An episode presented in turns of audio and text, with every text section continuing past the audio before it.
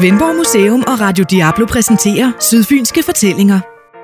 Velkommen til Sydfynske Fortællinger, en øh, podcastrække fra Svendborg Museum og Radio Diablo, hvor vi åbner op for nye skæve sider af din lokale historie. Og i dag der er temaet Svendborg og slavehandlen, og med mig i studiet i dag der har jeg Mik Vrå, der er forfatter og oversætter, og som har skrevet den øh, meget roste og øh, for nyligt bog Håbet, blev nomineret til DR's romanpris. Og politikens litteraturpris. Og politikens litteraturpris. Jeg vandt ingen af dem. Du vandt ikke nogen Det gælder om at deltage, ikke om at vinde. Det gør ah, det ved jeg nu ikke helt. Men øh, under alle omstændigheder, så øh, er det jo en bog, der tager udgangspunkt i, øh, i trekantshandlen og i slavehandlen, og som også har et øh, svendborgensisk, eller turinsk øh, udgangspunkt. Er det ikke rigtigt? Ja. Og det er det til trods for, at jeg egentlig, hvis man bare sådan spurgte mig off the hat, så vil jeg sige, at, at da vi dengang har sagt, at slavehandel var et Københavns foretagende, og slavekaptajnerne boede på Frederikshavn og slige steder. Men jeg havde et personligt forhold til, til Turø og det der sted, hvor min slavekaptajn bor. Det var simpelthen for udmodståeligt, så jeg kunne øh, stå imod det. Ja, det skulle skrives ind på en ja. måde. Men jeg vil sige, hvis du har spurgt mig for et halvt år siden, om der var, om der var slavekaptajner i, øh, på Turø, så ville jeg jo have sagt, øh, det har jeg aldrig hørt om, og, øh, mm. Og det vil måske også overraske mig en lille smule, at der så, at der så langt fra hovedstadens økonomi fandtes øh, folk, som tog del i den der øh, affære. Ja, fordi det er det, der er lidt sket ved den her samtale, fordi at med udgangspunkt i, i bogen der, så kan man jo sige, at, man, at selvfølgelig har slavehandlen også sat sit aftryk på, på Sydfyn. Øhm, der har været svendborgensiske og turinske sømænd, som har indgået i handlen, øh, og der er øh, slavehandlere, guvernører og plantageejere, som selvfølgelig fra, fra Sydfyn har valgfartet gerne over København, for der har jo ikke levet, altså, ligget stuende fulde slaveskibe i Svendborg Havn. Øh, men øh, det har de har indgået. København. Nej, det har altså heller ikke i Det København. renset, inden de kom hjem. Ja, lige præcis.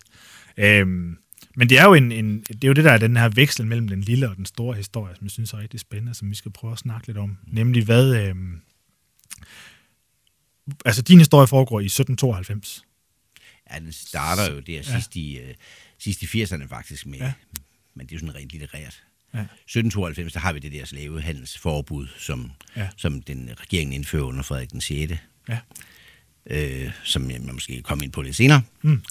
Men Men altså, med, med, med, 10, med, altså efter 10 år kommer I øh, Ja. kraft, kan man ja, man, man får et 10 års frist til at, at fylde stallene op, så at sige. Ja. Ja, altså, det, det er jo der er spændende ved, når vi skal prøve at, at- komme nærmere på øh, Svendborgs forbindelse til slavehandel, det er jo nemlig, hvad er det for en tid, man lander direkte ned i der sidst i 1700-tallet. Altså, det er jo en, en tid, hvor folk er skruet anderledes sammen op i hovedet, end vi måske er i dag, og har nogle anderledes, anderledes øh, syn på øh, de fremmede på, på nærende, som de jo selvfølgelig ja. Ja. blev kaldt i, i 1700-tallet. Som det også hedder i de officielle forordninger, ikke? Jo, Forordninger det, om der var ikke nogen, der, der var sådan set ikke noget nedsættende i det. Det var bare en måde at beskrive dem på. Ja. Det, det, er jo- det er jo noget, der er kommet senere hen. Ja. Og man kan også se, at de, de er gode i godsøjne mennesker, som, mm. det, som er dels i håbet, og som man også støder på op igennem historien. Og Ja. en mand som Torgild Hansen, som jo klart er på de sorte side, han omtaler dem også uden at blinke som, som næger. Og det har man egentlig gjort indtil for relativt nylig. Det der med, at det er blevet forbudt, det er, det er ret ny dato. Og så kan man sige, er det egentlig så interessant? Jeg har lidt den, den holdning til det, at hvis, at hvis, der, hvis jeg er i en forsamling, hvor der sidder en sort mand, som føler sig såret af, at man kalder ham nære, jamen, så skal man selvfølgelig ikke gøre det. Så jeg gør det ikke. Altså, det, jeg kan nemt undgå ordet. Jeg er mere på vagt over for de her, når, det, man begynder, når andre ord begynder at skride, det, bliver, det kan blive sådan lidt, lidt, lidt, øh, en trend, det der med, så må man heller ikke sige slave, og så må man heller ikke længere sige, måske må man en dag heller ikke sige afrikaner. Hvad, hvad bliver der så tilbage, vi kan sige, ikke? Må man overhovedet og i Sverige er man ved at nå det hen, at man ikke må sige mænd og kvinder. Altså, hvor, hvor langt ud kan vi det komme, ikke? Jamen, også fordi man skal jo kunne tale om de her ubehagelige ting i historien, og det her det er jo et, et, et mørkt ja. Ja. kapitel i, i Ja, Danmarks netop for ikke at glemme dem, så er det også vigtigt, at man holder ja. fast i det. Og fortiden er upassende. Den er ubehagelig, og det ja. er man bare nødt til også at acceptere på et eller andet plan, at sådan er det. Øhm, men grunden til at komme ind på det også, det er, det er fordi, at, altså, at fortiden er, er et fremmed land. Fortiden er anderledes, og de har netop haft et andet syn på de mennesker, de måske har haft i, i lasten. Øh, og jeg synes, et rigtig godt eksempel er en, en berømt svensk øh, videnskabsmand, Carl von Linné, som i 1758 han skrev en bog, hvor han inddelte planter og dyr og mennesker i arter og underarter og familier og sådan nogle ting. mest berømt for det med blomster. Han er mest berømt for det med blomsterne. Han er jo altså virkelig en af de helt store naturvidenskabsfolk. Men han inddeler også øh, racerne. Den røde amerikaner, den mørke asiat, den sorte afrikaner og den hvide europæer. Mm. Og den hvide europæer får nogle positive ord med på vejen.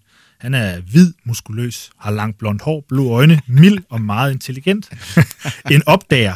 Og så han dækker sig selv med tøj, der passer til det nordiske klima, og han er styret af religiøse skikke.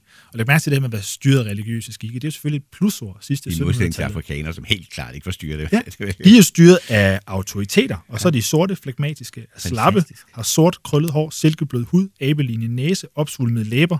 Kvinderne sparer med opsvulmede deres bryster, giver rigelig mælk. De er snu, dogne og skødesløse og smører sig selv med fedt.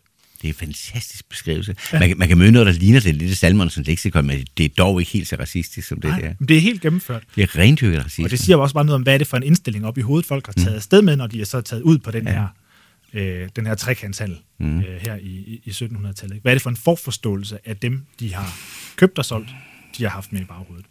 Det her det er kun et eksempel. Altså, der er en, en anden en, der er endnu værre, faktisk. Øh, en, der hedder Hans Vest. Jeg ved ikke, har du hørt om ham før? Jo, tak for Ja. ja. skole, skolelæreren. Ja. Skrækkelig person. Han er helt fantastisk. Han er, han er, virkelig, han er virkelig gennemført. Jeg synes, en af hans favoritter, det er jo, at, eller en af mine favoritter, det er, at han, øh, han taler om, at altså, jo, slavehandlen er en grusomhed, men de havde det jo trods alt meget værre i Afrika, og mm. så kan de jo få en mulighed for at omgås døbte mennesker, ja. Ja. når de kommer til Vestindien. Og det, altså, afrikanerne egner sig til slaveri, og øh, man kan faktisk ikke stole på dem. Heller ikke de døbte slaver.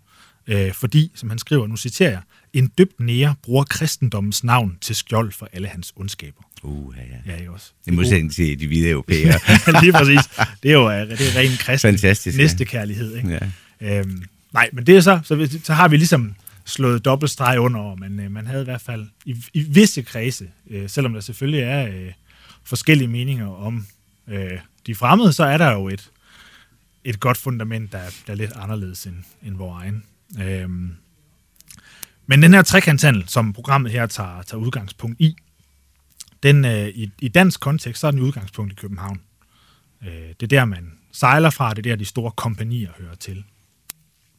Og vi har nogle øh, turinske søfolk, som indgår i den her arbejdsstyrke, svendborgensiske skibere, som vi støder på i folketællingerne. Vi kan simpelthen se, de er fraværende, fordi de er i kufferdifart på Vestindien. Så vi ved, de er der. Og det der er jo... Hvor mange snakker vi om her? Altså? Jamen, jeg ved ikke endegyldigt, hvor mange svendborgensiske søfolk vi har talt om. Jeg har fundet en sne stykker. Mm. Øhm, og ud af en samlet beholdning på altså 2.000 dansk-norske søfolk, som Kåre Laugen har snakket om, så øh, man sige, det sydfynske øhav er jo klassisk maritimt område, ja. så det er jo slet ikke overraskende, folk... Det, det er det faktisk overhovedet ikke. De har jo taget de fragter, der var, og de arbejde, der var få. Lige. Og man kunne tjene mange penge på det. Ikke? Og se. Ja. det her det er jo et snævert samfund, så hvis man vil have social mobilitet, mm. så er slavehandlen jo et, et godt bud, Ja. men farligt. Og slavehandel Ja. ja. var i sig selv, som Kåre Lauring også skriver, jo formentlig en underskudsforretning i langt de fleste tilfælde. Ja. Der, hvor pengene ligger, det er den sidste del, af, hvor man sejler sukker hjem og ja. varerne hjem til, til, til Europa. Man kan tjene summer på de sukker der. Jeg, jeg, jeg hørte også for nylig et tal for, hvor- da vi kommer lidt længere op, altså det er sidst i 1700-tallet, hvor få af, af skibene, der egentlig sejler over trekantsruten, øh, de, de sejler typisk den mere direkte rute, altså over, øh, over Atlanterhavet til Vestindien og så tilbage igen. Det var noget med, jeg, jeg, jeg kan ikke huske det, men det var ikke, det var ikke ved 10. det var snart ved 20. skib, der, sådan, der sejlede ned over guldkysten og, og to slaver med. Fordi det var en problemat, den mest problematiske del af transporten. Og det er også der, den er farlig. Nu nævner det her med, øh, med sygdommene. Ja, ja, altså de dør rent som procentuelt, så er det jo, som sømand, så øh, er det, er det, er det næsten farligere end at være. Ja. slave. Jamen, altså, det var u- usædvanligt, at halvdelen af søfolkene døde på sådan en tur der. Af alle mulige sygdomme og, øh, og, og ulykker og uvejr og, og, og, og romforgiftning og øh, hvad har vi? Guinea-orm, der kravler rundt og æder de indre organer. Og sådan. Ja, ja, og malaria, Var det, dysenteri. men faktisk en tilbøjelighed til, at der var lidt flere af slaverne procentuelt, der overlevede turen. Ja. Selvom det også kunne gå slæbt til. Ja, det må man sige. Men altså igen, det er jo 12,5 millioner slaver, vi taler om, og jeg tror, det er opgjort til altså 1,2 millioner søfolk. Igen, så er det lavringstal. Ja. Øhm, men altså, Jeg har hørt endnu højere tal for, Ja. for sort slave. Jeg har hørt ja. helt op til 20. Men Helt der, op til nej, 20. Der er jo Ja. ingen, der ved det. Altså, Nej, det er er rigtig det. mange år. Det er rigtig mange mørketal, som man siger i dag, så Ja. der er ikke nogen, der ved det. Men, Nej. men øh, lad os bare sige det et eller andet sted mellem øh, 12 og 20. Det er sikkert rigtigt. lige præcis, og det er jo lidt ligesom... Øh, det er jo lidt ligesom holocaust på en eller anden måde. Det er Det svært er at finde historiens største folkedrab. Ikke også? Det er et kæmpe, en kæmpe folkevandring, en kæmpe tvungen folkevandring. Og øh, man kan bare slå fast, at, at tallet er meget højt. Øh, det er jo nok det, der er det, det væsentlige der også. Det er et folkedrab, fordi ja. de jo alle sammen ender med at dø meget tidligere, end de ville gøre under normale omstændigheder. Selvom forholdene i Afrika var hårde, så levede de jo trods alt med deres familier og i deres landsbyer og deres øh, ja. krigeriske stammesamfund. Men øh, hans vist påstand om, at de levede et, et lorteliv i Afrika, så fik det enormt meget bedre over på plantagerne. Den er jo til at lukke op og bøvse i, han har sagt. Ikke? Men det er så, fordi der er det der øh, 1700-tallets debat om, er slaveriet en god eller dårlig ting, har nemlig også ofte udgangspunkt i, men er det, havde det det godt eller dårligt i Afrika? Ikke også? Øh, det er noget, man bruger ja. i den, øh, den debat. Og rigtig mange mennesker interesserer sig ikke en pind for det. De, de vidste ikke, at der var rigtigt, hvad der, hvad der foregik. Og de interesserer sig ikke så forfærdeligt meget for det. Og man hører jo argumenter helt op i 1800-tallet, ala, jamen det er jo så langt væk, skal vi overhovedet interessere os for, hvad der sker på nogle øer over på den anden side af jorden.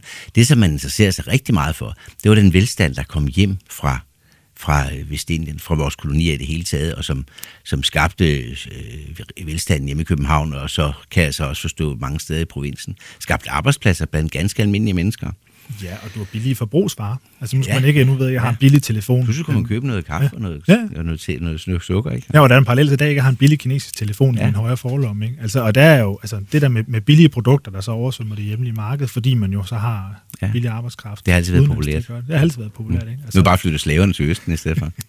ja, det er noget lidt andet. Men altså, der, der er jo virkelig en... Øh, som du siger, en tendens til, at det er jo måske ikke noget, man, man interesserer sig for. Det er jo langt væk, der er en distance. Man ser meget få eksempler på øh, altså, slaver, der ender med at komme, komme til Danmark i den her periode. Og hvis de er, så kommer de jo til, til, til herregårdene, til godserne og, og tjener ved det fine. Pager ved det, ved, ved ja. danske hof eller hos de danske ja. adelsfolk. Ja. Øhm, der var lige en ting, der faldt mig ind der før omkring, jo, øh, det med, med 1792, da man laver det der, det der, den der 10-årsfrist, og, og, altså et regulært forbud mod transatlantisk slavehandel, så det er faktisk det, der er tale om. Det som Schimmelmann, greve og minister og politikere får gennemtrumfet. Øh, der, øh, øh, der, der sker der jo det, at rigtig mange danskere tror, at der har man ophævet slaveriet. Altså, der bliver skrevet sådan skillingsviser til kongens pris om, hvordan han har knust nærens linker. Altså, men det bliver simpelthen fejlfortolket. Og det, jeg, jeg tager det som lidt et eksempel på, hvor lidt man egentlig vidste om, hvad der foregik. En, en, en, en signifikant del af den danske befolkning troede, at nu havde Danmark ophævet slaveriet. Og jeg har ligesom i min skoletid, og jeg mener, jeg er jo vokset op i 60'erne og 70'erne, der har jeg ligesom også lært den der med, i det omfang jeg overhovedet har lært noget om slavetiden, så har jeg lært lidt den der med, at danskerne var jo de første, der ligesom afskaffede slaveriet, og i hvert fald afskaffede slavehandlen, ikke også? Men altså, slaveriet afskaffede vi så 15 år efter englænderne, nemlig i 1848, hvor englænderne gjorde det i 1833. Ja, altså ikke som fuldstændig planlagt. Det ved jeg, at din næste, din næste bog jo handler om. Nej, altså 48 er ikke helt planlagt, men ja, det er dog, der er vi dog deroppe, hvor man ja. begynder at se, det sker ja. jo på, på de franske øer samtidig, ja. efter et meget blodigt øh, oprør, og der har vi så vores udgave af, af det samme, er ved at ske i Frederiksted på St. Kreuz, hvor den sidste generalguvernør, Peter von Scholten, som nogle mennesker tror er identisk med, øh, hvad hedder han nu, øh, hvad hedder den skuespiller med de store øjenbryn? Ole Ernst. Ole Ernst, ja. Fordi der blev lavet en film om ham i 87. Ja. Øh, von Scholten gør det, at han siger, okay, I, I får jeres frihed, fordi hvis han ikke havde gjort det, så var der udbrudt et meget blodigt oprør. Der stod 8.000 sorte slaver med sukkerknive og fakler foran fortet i Frederiksted, og nogle ganske få soldater kunne ikke have holdt den folkemængde tilbage. Så. Nej, altså, det er jo også det her med, altså, vi vil egentlig gerne ret fokus på, og det, der er blevet gjort her i løbet af jubilæumsåret 2017 på, at der er jo en, en, en historie, en del af Danmarks historie, som ikke har fået tilstrækkelig fokus, hverken i skolerne mm. eller så mange andre steder. Det har din, altså, din bog jo også virkelig hjulpet ja, til med. og hele den debat, der har været, den åbenhed, der har været, interesse, der har været for slavetiden her det sidste snart helt års tid, ikke? i kraft af jubilæumsår, der, det har gjort, at folk lige pludselig ved, hvad det egentlig, eller mange ved meget om, hvad der foregik. Hvor jeg tror, for et år siden, der kunne man møde folk, der, der var næsten uvidende om, at, hvad der foregik i de danske kolonier. Ja, det er også det, med, det er også det der pointen med, altså som lokalmuseum at tage det op, det er jo også, at det her det er ikke kun en Københavner-historie. Det er netop for at bevise, at der er også lokale tråde til den her store globale fortælling. Altså, der er Svendborg vinkler på slavehandlen. Og det tænker man måske ikke, men der sukkerpengene fra en omfattende handel med slaver og plantagedrift i Dansk Vestindien ender på de sydfynske godser, og der er svendborgenser, der er engageret både i sejlads, men også i, i militæret og i, og i driften af, af forterne på guldkysten. Jeg tænker, at vi kunne prøve at snakke lidt om måske den mest prominente svendborgenser i i den her øh, i den her trekantshandler. Det er nemlig øh, guvernør Jens Adolf Køge, som øh, blev født i Svendborg i 1740'erne. 1746 blev døbt i Sankt Nikolaj Kirke. Og så som 19-årig, 20-årig i 1766, der tager han til, øh, til Guldkysten, hvor han starter som handelsassistent, og så løbet af de næste 21 år, så arbejder han sig op og bliver guvernør i 1781, hvilket han er i, i 8 år frem til 1788. Kom hjem igen til, til Danmark i 89. Men altså er jo dernede i, ja, Ja i godt over 20 år, hvilket jo ikke er mange fund. Der er rigtig, rigtig mange, der, der dør efter langt Der er kortere det tid end en, det. en rekord. Så det er nok formentlig en mand, der har været der længst gå. Og altså, Og kommer, og kommer levende hjem. Det er Ja, det gør han sig selv ganske forbavsende. Han kommer så hjem og bliver anklaget for, han bliver anklaget for at have været næsten lidt for afrikansk i sin væremåde, Mhm. fordi det, hans formue på 40.000 ristaler bliver beslaglagt, fordi man mener, at han ikke kan være tilkommet så mange penge på legal vis. Mm. Og det har han nok heller ikke, men altså det, man kan læse om ham, er, at han er en, altså en enormt... Øh, han er et magtmenneske. Altså han, øh, han får, hvad han, øh, hvad han vil, og han øh, opnår enormt store resultater i det her øh, meget specielle politiske farvand, som guldkysten er her i 1700-tallet. Altså der er jo øh, der er nogle store afrikanske riger inde i indlandet, som er centraliseret og avanceret, og så ude på kanten, der ligger de europæiske forter øh, og forsøger at tilkæmpe sig så mange slaver som muligt, de kan sende afsted. Og der skal man altså navigere mellem hollænder og englænder, og øh, det er jo en periode, man ellers kender som den florissante fredsperiode i dansk historie. Men Jens Adolf Køge, han starter sin egne krige med flere tusind sorte soldater, øh, kæmper mod englænderne, mod hollænderne, spiller mod mod hinanden og et, er- erobrer flere hundrede kilometer mm. kyststrækning, etablerer fire forter og altså fylder meget. Ja. Så Danmark, som ellers var neutral, og omhyggeligt holdt sig neutral i de krige der, de har deres egen lille krig kørende nede på guldkysten. Lige præcis så meget, at englænderne skriver hjem til London, de der The Danes, ja. Ikke, de er ved at være et problem. Mm. Det er Jens Adolf. Ja. som øh, til, tiltager sig stor ære for, for den bekymring. Og det, der er spændende, det er jo, at, at de nye distrikter, han tilkæmper sig omkring floden Volta, det er nogle af de meget slaveproducerende distrikter øh, her i sidste 1700-tallet, hvor man virkelig skal fylde lærerne op, ja. Ja. som du siger. Altså de mange tusind slaver, der kommer til Dansk Vestindien i, inden forbuddet, det starter i 1803, de kommer fra nogle af de distrikter, som Jens Adolf han øh, erobrer der sidst i... Han bygger et nyt fort, 1780'erne. gør han ikke lidt inde i landet og lidt ned ad kysten ja, der. Øh, Jeg kan, jeg kan ikke huske detaljerne længere. Men der er Prinsens Sten. Ja, exakt, ja. Så, så jeg ved ikke rigtig, om det ligger der mere, men hvis det gør, så er det nok som en murbrokker. ja, det tror jeg, det er. Øh, hvor det andet, der siger, det, der- det, det store fort, Christians, Christiansborg, Ja. det tjener, jeg hørte jeg for nylig, som øh, reger, bolig for den, for, for den, hvad er han, præsident, Jeg tror, ja. det er regeringsbolig, eller officiel øh, bolig. Så for du kan stadigvæk komme ind i gården, tror jeg, så står ja. der en brønd med Christian den 7. Okay. Har du været der? Nej, jeg har bare læst det. Jeg synes, det lyder helt øh, fantastisk. Ja, altså, det jeg også. Så Ja, ja, jeg der, der ligger jo øh, meget kulturarv tilbage der. Ja. Ja. I. Men altså, han fører jo krige, og på den måde får... øh, Jeg blev meget overrasket, da jeg læste også, i, så- i, en, i, så- i en neutral periode, Ja. at man så kører sin egne feltog der. Ja. Det er også lidt overraskende. Men han er, han er i generelt en ret overraskende herre der. Ja. Øhm, men for Men han, øh, han, han havde jo ansvaret for at fylde de her skibe, som kommer ned, Ja. ja. som, øh, øh, som er danske, danske skibe, øh, altså udsendt af kronen med de fleste af dem vel. Og de skal fyldes op med slaver, ikke? Så skal sådan et sted mellem to og tre, og måske nogle gange 400 ombord på hvert skib. Og det går langsomt. Altså der har Kåre Lauring har været inde og kigge på, at, at, at hvis man ser gennemsnitligt, så er det 1,6 Ja. slave om dagen. Ja, de venter fordi lang tid. at øh, forsyningslinjerne er så lange. Og det er Ja. faktisk det, der er noget af det farligste for søfolkene. Fordi ja. at jo tættere de ligger på land, altså hvis der er en god havn for eksempel, med god dybde tæt på, på land, jamen så kommer myggene også ud, og så får du malaria og ja. Ja. alt muligt andet. Så det er ventetiden er noget af det farligste. Ja. Så igen, hvis du skal have 200-300 mand ombord, som du siger, og man kan få måske 1,6 om dagen, ikke? så Ja. ligger du der mange måneder, inden du kan sejle over. Så har der været perioder, hvor de havde rigtig mange på lager i kasematterne under Christiansborg, ja. hvor man så kunne få fyldt op måske lidt hurtigere, men der er ingen tvivl om, det har været et problem. Jeg, de, jeg har også hørt, at de har sejlet rundt fra det ene sted til det andet og skaffet dem forskellige steder og købt dem af forskellige lokale høvdinger. Så jeg tror, der har været noget af et, et hassle at få de, der, at få de skib fyldt op. Ja, få nogle gode varer. Ja, fordi nogle, ja, nogle mennesker, som var i relativt god stand, fordi der var helt sikkert, når de var sejlet over Atlanterhavet, så var de fleste af dem øh, i knap så god stand længere. Jamen, du skulle have nogen, der kunne holde til rejsen. ikke? Ja, Altså, det er også det, der er lidt spændende. Altså, nu snakker vi, i dag snakker vi sådan innovationssamfund og øh, markedsoptimering og sådan noget. Og det, det gør man jo også i 1700-tallet på, det, på sin egen måde, fordi at, hvor man i starten af slavehandlen har nogle meget store skibe, hvor du fylder helt vildt op, som så sejler langsomt over et andet, og så dør store dele af, varerne i den her last. Men så produktoptimerer man ja. i løbet af 1700-tallet. Man øh, skifter skibstype, eller skibstype til nogle, der hedder snavbrikker, mindre hurtigere, så er der større del af lasten, der overlever, ja. og så tjener man flere penge.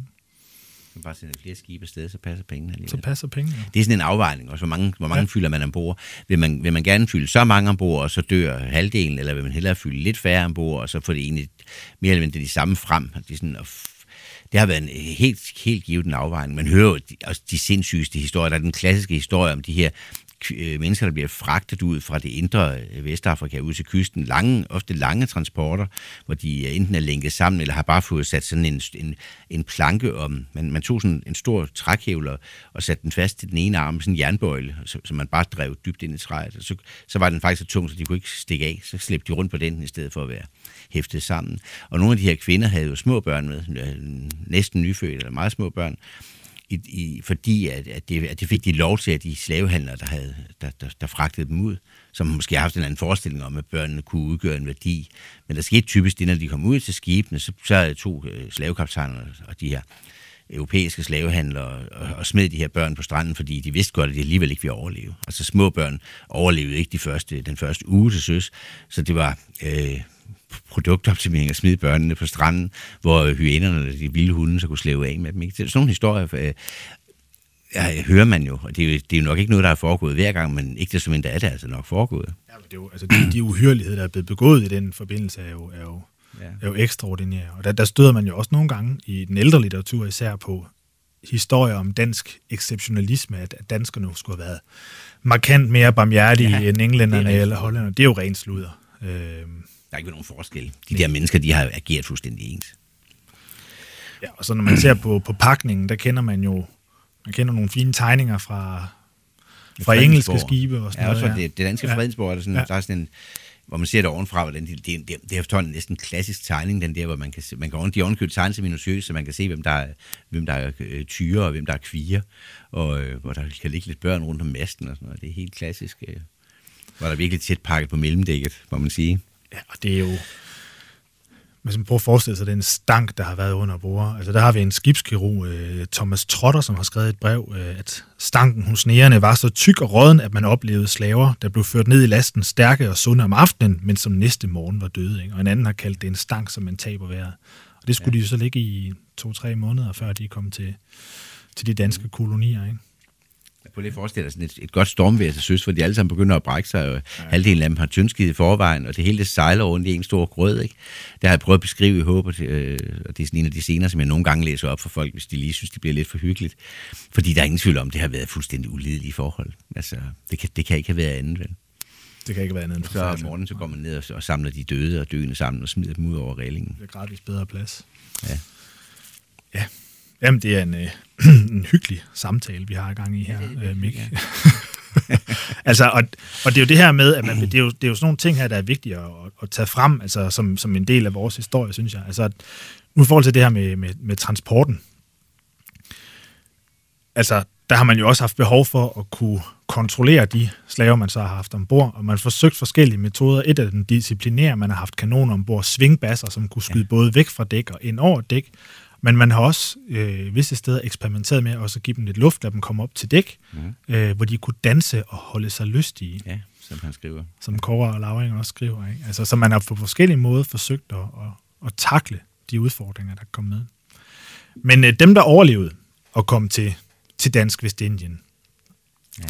de gik jo også en, en hård tilværelse i møde, særligt i koloniernes første år, og inden øh, forbuddet mod handlen med, med slaver, fordi der var jo ikke så meget incitament til at, Nej, at bevare altid, sine... Det var altid billigere at købe nye, det end det var... At købe, man skal ikke passe på dem, man har jo. ja. Nej. Øhm. Jamen, der er, ja, altså, der, der er jo det med det der forbud, at det tvinger jo... Altså, fra, den, fra, fra 1803, der må man ikke længere hente slaver i Afrika. Og selvom det nok er sket i et vis omfang, øh, der blev stadigvæk sejlet slaver til andre øer, og der kan nemt have været noget, noget, noget transport frem og tilbage. Altså, det, har der, det har der været også. Der er også blevet i land sat slaver på de danske vestindiske øer efter forbuddet. Men lad os bare sige, at efter den dato var det officielt slut med at hente folk ind, og der falder antallet af slaver også. Der falder det fra de her 35.000 og gradvis over de, over de kommende år. Øh, men der er det jo, at for at... Øh, jeg kunne egentlig godt føle mig fristet til at læse et lille stykke, ja. fordi der er jo det der... Det, noget, som siger noget om flere ting, nemlig noget om dels noget om vores sprogbrug, og dels noget om, hvad det var for en tankegang, der lå bag det der forbud. Øh, det, det er en kort afsnit af det, der hedder Slavehandelsforbuddet af 1792, som altså er underskrevet af Christian den 7. Det var ham, der var tosset, så han har ikke egentlig haft så meget indflydelse på, hvad der stod. Det er nogle andre mennesker, der har sørget for det. Men de har fået lavet en undersøgelse, om det kan betale sig at blive med at fragte de her nære over, om der er andre muligheder. Og så står der i slavehandelsforbuddet, overret citeret, denne undersøgelse har vist, at det hævet over enhver tvivl vil være muligt og fordelagtigt at undvære indkøb af nye nære, når plantagerne engang er blevet forsynet med et tilstrækkeligt antal nære og nære inder til den fornødne nære avl. Ja, dengang der vidste man godt, hvad man skulle kalde sig nogen, ikke? Der er ikke så meget tvivl om det. Men der ligger også det i det, at det er jo ikke, det er jo ikke for nærende sorte øjnes skyld. Det er noget, man gør, fordi man øh, har simpelthen fundet ud af, at det er mere praktisk at, at, at oprette en nære avl.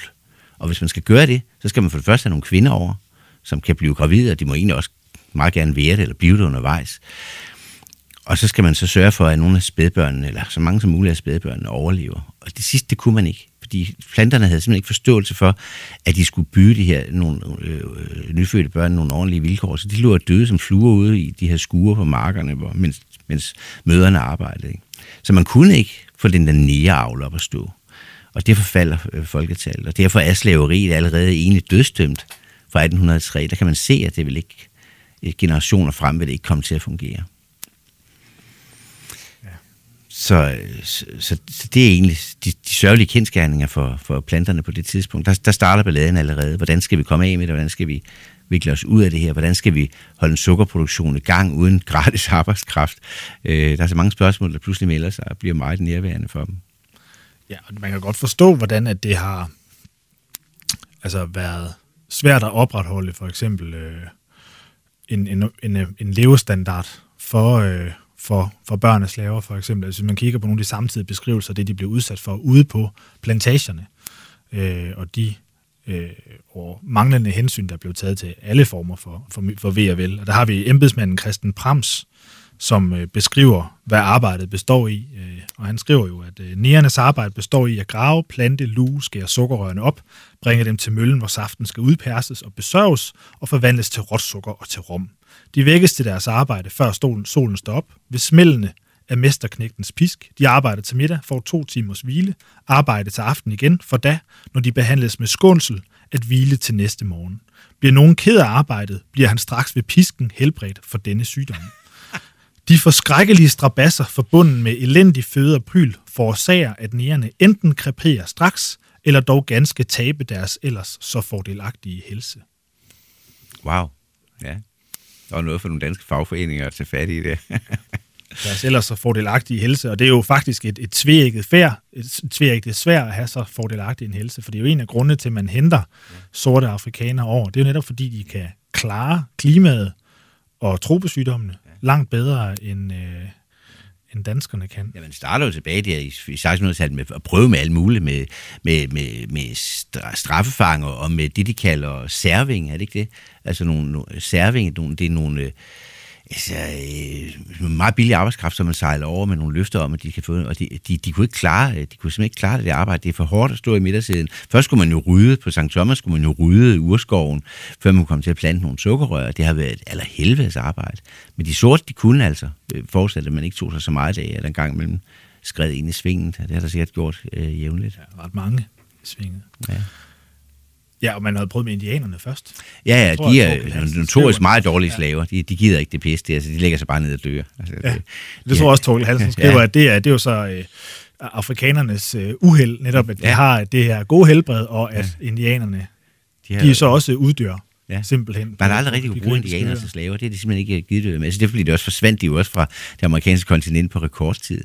Der sker jo, det, det, det er sådan en bivinkel på det her, men da, da slaveriet så ophører der i, efter 48, men jo stadigvæk gerne vil lave nogle sukkerrør, øh, så kan man ikke rigtig få de tidligere slaver til at passe det arbejde, fordi det, det gider de bare ikke. De vil bare ikke have en sukkerkniv i hånden igen. Det vil de jo stadigvæk ikke. Det bliver slet ikke dyrket, dyrket sukkerrør på St. Croix i dag. Og når de laver rom på St. Croix, så henter de alt deres melasse, som er et restprodukt for sukkerproduktionen, op på Puerto Rico. Der er ikke et eneste, der bliver ikke kappet et sukkerrør på St. Croix. De importerer jo deres, alt deres øh, frugt og grønt, så det siger lidt om effektivitetsniveauet derovre. Men øhm, der, der er det så, at man skal have noget nyt arbejdskraft, ny arbejdskraft ind, og der kommer til, til de, de vestindiske øer, der kommer der jo typiske landarbejdere fra Puerto Rico, som, som også gør, lidt, lidt gør det, når vi snakker om det her med undskyld til den vestindiske befolkning i dag, så, så, så er det altså flertallet af dem i dag faktisk efterkommer af puertorikanske landarbejdere, og ikke af gamle danske slaver. Så der er rigtig mange sådan små bolde i spil her. Det er der også, også fordi der er ikke særlig mange altså, efterkommere af danske plantager tilbage. Også fordi det, det, meste af be- befolkningen på de danske vestindiske øer var jo ikke af dansk afstamning. Det Nej, var det jo var jo engl- englænder og tyskere Ja, og ja, sådan, jeg hollænder. har aldrig talt dansk, hørt. Nej, nej. Så altså, der er mange øh, interessante bolde i spil der. i de Der, der er lige en lille bold mere, fordi nede på, på Guadeloupe, hvor jeg kommer en del, som ligger 300 km fra St. Croix, og så øver der en helt anden verden alligevel, der hentede man inder, øh, altså østinder, det tror jeg også, man har gjort i et vis omfang andre steder, men på Guadeloupe, der henter man virkelig mange af dem der. Så de har, I dag der er der en by, der hedder, øh, hvad fanden hedder det, Mul, hvor der næsten altså, er befolket udelukkende af efterkommere af østinder, og det har sat sit præg på øens køkken, således at Guadeloupe, for uden at være en fransk ø, der er inspireret af fransk cuisine, og en, med en sammenblanding af gammel slavemad og kreolsmad og sådan noget, også har øh, for eksempel kariretter, som de bare kalder noget andet, de kalder det colombo, men det er sådan det, det indiske islet, det er en heksekedel eller en, en, en smeltedil ud over alle grænser, ikke? Øh, alle de der ting, der sker, når man ikke længere kan have slaverne, så må man finde nogle andre, der kan passe det der fucking arbejde, som man i hvert fald ikke selv kunne gøre. Ikke? Og det kunne Østindere altså faktisk også gøre. Ja, de, de danske kolonier i, øh, ja, på den østindiske kyst og den vestindiske kyst har jo også handlet med slaver. Og der foregik det på en lidt anden måde, så vidt jeg er blevet orienteret, nemlig også, at der tror man anskudde det omkring 10.000 eller sådan, men øhm, Okay. hvor det ofte også var folk, der var gældslaver, som meldte sig selv, Nå. så kunne de få betalt deres gæld på den måde. Og sådan noget. Ja, men det er jo da en anden historie. Men jeg tænker på, hvis vi kunne, vi kunne prøve at kigge på en af de øh, plantager, man kunne møde, hvis man kom til Vestindien der midt i 1700-tallet. Øhm, og det jo blandt andet en, som hed øh, Hans Berg, som ja. var sydfynbo. Han var blevet døbt i Vester Skærninge Kirke i 1734. Øh, kom fra et fattigt degnehjem og var taget derover igen som ung mand. Altså det er ret typisk, ikke? Det er dem, der gerne vil bryde de, de snævre rammer i det her, øh, de, de små samfund, de kom fra. Altså de skulle have noget social mobilitet, og det kunne man få, blandt andet på Dansk Vestindien eller på ja. Guldkysten. Og han tager, øh, tager til St. Croix og starter en øh, købmandsvirksomhed op, og bliver også øh, gift med en rig enke, hvor han jo øh, simpelthen får skabt sig en formue ganske hurtigt. Og Han er kun på, på Dansk Vestindien fra 1756 til 1766, altså i 10 år. Man kommer altså hjem med en formue, der er stor nok til, at han kan købe en stor østfynsk herregård, Skovsbo. Okay. Øh, og det, det, her, det er et rigtig godt eksempel på de der sukkerpenge. Altså alle de her store, store penge, der ligger og venter i trekantshandlen, Ja. at de også ender på, på Sydfyn. Fordi hans søn, altså Hans Bergs søn, Christian Berg, han bliver ejer af Skjoldemosegods, som ikke ligger særlig langt her fra Svendborg. Og mange af de flotte store stengær, der står omkring deres marker i dag, de er bygget af Christian Berg. Okay. Og nogle af de penge, han har med fra, fra øh, Vestindien. Hans kone, Christian Bergs kone, var jo også opvokset på Vestindien. Så der ligger jo altså nogle spor rundt omkring, Ja. øh, som man kan, kan finde på den måde. Jeg har engang hørt, at hvis man var rigtig heldig i de allerbedste år, så kunne man købe en plantage på øh, og belåne den, og så kunne man efter en enkelt sukkerhøst, hvis den lykkedes godt, øh, betale hele gælden ud. Så det siger lidt om, hvor, hvor, hvor rig man ville kunne blive på det. Og igen, øh, man, man vil aldrig nok blive, ikke blive rig på at transportere slaver, men man vil blive meget rig på at transportere slavernes produkt hjem til Europa. Øh, sukkeret var jo, jeg, jeg, jeg synes altså, jeg har hørt for nylig hørt et helt skørt tal med, at sukkeret havde udgjort 90 procent af vores eksport til Europa på det, i, i den fluorescente periode. Øh, det synes jeg lyder sindssygt. Jeg har altid troet, det var omkring halvdelen, men øh, hvad enten det nu er 50 eller 90, så er det i hvert fald en, en, substantiel, del, en substantiel del af, af den danske økonomi, der ligger i sukkeret. Øh, hvis vi lige tager Schimmelmann igen, som var den her øh, rige handelsmand og, og politiker, så havde han jo øh, arvet fra sin far et handelsimperium, og han havde en geværfabrik, øh, Hellebæk geværfabrik over på et eller andet sted på Nordsjælland, eller i København. Og så havde han et sukkerraffinaderi på, på Christianshavn, og så havde han to, mindst to store plantager på St. Kreuz med mere end 1000 slaver. Øh, og så havde han på et tidspunkt også aktier i et slaveskib, Fredensborg. Øh, så han, det er sådan set det, det, det trekantshandlen øh, symboliseret i en mand. Altså en pengemaskine uden lige. Det, det, det var bedre end at have et sædeltrykkeri. Og det er Simmelmann, der er bagmanden bag det her øh, angiveligt lidt øh, humanistiske tiltag med at forbyde den afrikanske slavehandel. Og jeg tror egentlig, at Simmelmann også var en mand, som, som havde visse sådan humanistiske tilbøjeligheder. Han, han satte sine bønder fri på herregårdene på et tidspunkt, hvor de egentlig ikke skulle have været det. Øhm, men, men, men altså, der er også en dobbelthed i det, at man, at man kan være så kynisk, at man kan tjene så mange penge på sådan en handel, og så alligevel gå rundt og sådan snakke lidt om at være humanistisk, ikke? Det er sjovt, fordi de Hellebæk-musketterne, som han Ja, jo så det er producerer, ja. ikke også, de, er Virkelig, jo, virkelig. de er jo virkelig, virkelig dårlige. Det er jo vigtigt Ja. ved i trekantshandlen. Det er jo de varer, man tager med ja. fra København og fra Danmark, og så sætter ned til guldkysten ja. og bytter i forhold til, til slaver. Øh, Våben og brændevin. Våben og brændevin. Og de der musketter, de er så dårlige, at Jens Adolf Køge, han kommer i et slag på et tidspunkt, øh, hvor langt de fleste af de skader, der er i øh, hans herreafdeling, de skyldes faktisk, at Hellebæk-musketterne eksploderer. altså, så man sælger også nogle rigtig, rigtig ja. dårlige varer Ja, øh, til, øh, til de afrikanske høvdinge, man allierer sig med. ja. Men de skulle have noget at slås med. Fordi man havde også en interesse i fra europæernes side at holde gang i de her igangværende stammekonflikter, som jo fik sikkert rækker hundredvis år tilbage. Og hvis man gav, gav de sorte brændvin nok og våben nok, så sikrede man også, at de blev ved med at slås med hinanden. Og når de blev ved med at slås med hinanden, så blev de ved med at tage hinanden til fange. Og det var jo en valuta for de sorte høvdinge at sælge deres nabohøvdingens øh, sorte øh, befolkning til, som slaver til europæerne. Så det er sådan en stor, det er sådan en pengemaskine, der kører for dem alle sammen. De, de sorte får gevær og brændevin, og europæerne bliver hovedrige. Og igen, det er jo også noget af det, der gør skyldspørgsmålet ekstra kompliceret, fordi der jo netop er folk involveret på, på begge sider, hvis man skal sige det sådan. Ja. Ja, der er mange, der, altså der er mange, der, sådan, de her omvendte apologeter, der ligesom siger, at det var jo faktisk ikke de hvide mænd, der, der hentedes eller tog, fangede slaverne, vel. Det var, det var jo det var nærerne selv, der solgte deres egen, ikke? Og, og den, den hører man, og det er også fuldstændig rigtigt. Jeg tror aldrig, at en hvid mand er gået i land på guldkysten og har fanget en, en slave. Altså det, det var ikke sådan, det foregik, vel. Men man, men man holdt gang i den der, i de der, det er meget svært, som du siger, at gennemskue skyldspørgsmål, hvis det overhovedet giver nogen mening. Fordi det var jo også en mange hundrede år, år tradition i, i, i, i Afrika, ligesom at have svært ved at holde fred med hinanden, ikke? Og hvor stor en del af det er en tradition, og hvor stor en del af det er noget, som europæerne øh, faciliterer, det, det, det, det ved jeg slet ikke egentlig noget om. Der må være nogen, der ved noget om det, men det er meget kompliceret. Meget kompliceret. Og man tænker også på, altså alle de mennesker, alle de menneskeskæbner, det er det, man skal huske, når man steder med sådan nogle tal, altså 12,5 millioner eller 20 millioner, som du siger jo også. Altså, Ja. det er individer, alle sammen.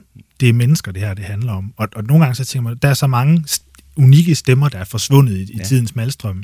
Og jeg synes, at vi er jo stødt på bare en lille en af dem her øh, lokalt, øh, og, og der er bare så mange, der ikke har efterladt sig noget som helst. Og der, der er en enkelt her, der har efterladt sig måske en linje, øh, og det, det skyldes øh, kirkebogen i Stenstrup Sogn.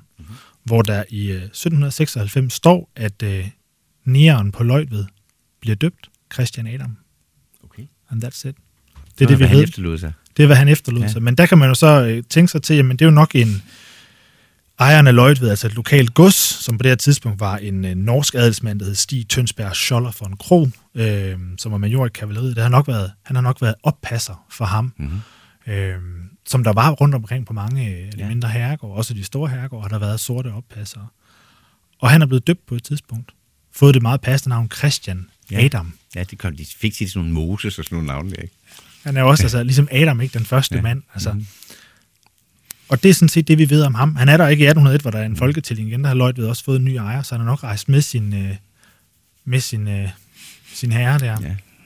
Men det kan være, at der ligger nogle af hans gener gemt i Stenstrup-området. Det kan man jo ikke Ja, afvise. de er vist nok ved at se udvisket nu, så man ikke Ja. længere kan se dem. Men, øh, Men sådan er det rundt omkring. Altså ved nede på, på Tranekær, nede på, øh, på det nordlige Langeland, der ligger jo også et hus, der hedder Tafeldækkerhuset, okay. som tilhørte en, en frigiven Ja. slave, som var tafeldækker på, på Tranekær. ja, for du ved meget. Det er virkelig imponerende. Men i lige måde, Ja, det, er- altså, men det er jo bare, det er jo bare fascinerende, at de, de, det ender jo også her. Ikke? Det er den der globale, store historie, som sætter sit aftryk på selv de mindste samfund, altså Svendborg, Stenstrup, Det er, jo, Tranekær. det er jo logisk nok. Jeg, jeg, jeg, jeg havde bare egentlig oprindeligt ikke tænkt på det som andet end Københavner-fænomen. Det er jo helt klart, at de her, alle de her søfolk, som der har været rigtig mange af hernede, de har jo søgt hyre, hvor de kunne få det. Har du også har du egentlig eksempler på øh, altså, det der slavekaptajn, altså en mand, der har måske et skib i søen, som sejler på trekantsruten på det tidspunkt? Det har jeg ikke fundet endnu, men jeg har fundet, øh, jeg har fundet et Svendborg-skib, kan man sige, i 1797, der hedder Etatsråd Lindemand.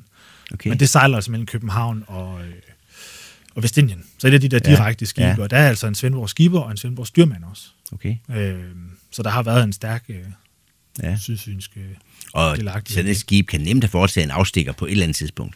Fordi som jeg siger, så var det få af sejladserne, der gik den vej ned. Men man kunne jo opleve det, man, altså inden, altså inden øh, slavehandelsforbuddet, at man måske, når man på vej hjem, får at vide, jamen altså, vi mangler egentlig, kan du skaffe 200 raske sorte slaver, så tag lige omvejen næste gang. Det tror jeg godt, man kunne have oplevet. Og så ville sådan et skib måske, uden at det nødvendigvis kom til at fremgå nogen steder andet end logbogen, sejle forbi en tur forbi guldkysten. Men det var den tungeste del af slæbet. Det er jo klart, det har været et mareridt at få de der mennesker ombord og få dem levende over Atlanterhavet. Der er det noget nemmere at sejle med nogle tønder råsukker. ja, ja, nogle sukkertoppe. Ja, det lugter heller ikke så slemt. Nej. Nej, det er heller ikke lige så farligt for en selv. Nej, nej. Nej, og med, med den note, så øh, vil jeg meget gerne sige øh, tak, fordi du vil være med i dag, Mik. Øh, det har været en rigtig spændende samtale, og øh, Ja, hvis man er blevet nysgerrig på, øh, på det emne, så synes jeg, man skal kaste sig frodende over din bog Håbet, mm-hmm. øh, og se de her historier fortalt på, på en skønlitterær måde, øh, med afsæt i historien. Og det, øh, det er noget, der virker, det kommer tæt på. Øh, og noget, en anden måde, det også kommer tæt på, det er jo også, som vi har snakket om, altså det her med at, at se det med samtidens egne briller. Og tænker, jeg vil gerne slutte af med, med to citater, som øh, fortæller lidt om samtidens refleksioner omkring for eller imod slaveri. Men der har vi igen ham her, embedsmanden øh, Christian Brams, som argumenterer imod slaveri ved at sige, at øh, vi forringe dybt deres kår og deres lyksalighedsgrad ved at bortføre dem fra deres egne, hvor jorden så godt som af sig selv, men modligt arbejde frembringer overflød af alle de fornødenheder, de kender, til en langt utaknemmelig jord, hvor de finder det hårdeste arbejde og den evigste trældom. Og han mener ikke, det, kan ikke lade, det her det er en kæmpe skam for, for Danmark af både retfærdigheds- og religiøse årsager, som han skriver. Øh, det opfylder ikke et sandt religions- og menneskelighedsbud. Men så er der sådan en som Andreas Riegelsen Børn, som i tanker om slavehandlen, resultater efter jagttagelser og mangeårige erfaringer fra 1792. Øh, han var jo et øh, Jens Adolfs Køges efterfølger. Han skriver, at det er jo faktisk, øh, at slavehandlen er den rigeste kilde til, øh, til rigdom for de europæiske sømagter, og den har været til umiskendelig gavn for menneskeheden. Så hvorfor skulle man stoppe med noget, der var så givetigt? Øh, og så kan han, som man også skriver, øh, kan slaverne også omgås moralske mennesker, og derved øh, blive dannet til nyttige mennesker i Vestindien. Så der har været store dilemmaer i øh, fortiden, der er jo også store dilemmaer i nutiden. Vi har kort berørt skyldspørgsmålet. Måske vil du knytte en, en, af, en, en afsluttende kommentar til, Ja, til det, er det. jo, ja, det er jo et kæmpe spørgsmål. Ja. Altså, jeg, jeg bliver altid spurgt om det der med undskyld og ikke undskyld og sådan noget. Og det, jeg, jeg er stadigvæk uafklaret i forhold til det. Jeg synes stadigvæk, det er svært. Og øh, ja, nej, så det, det, det, det vil ikke til hul på, så går der en halv time mere. Det gemmer vi til et andet program. Så. Så kan vi tale med Esben Lunde Larsen næste gang også, måske. Ja, det, Det, det, det er jo super relevant i forhold til slavehandlen. afgjort. Altså ondskab og sådan noget, du ved. Tak for i dag, Mik.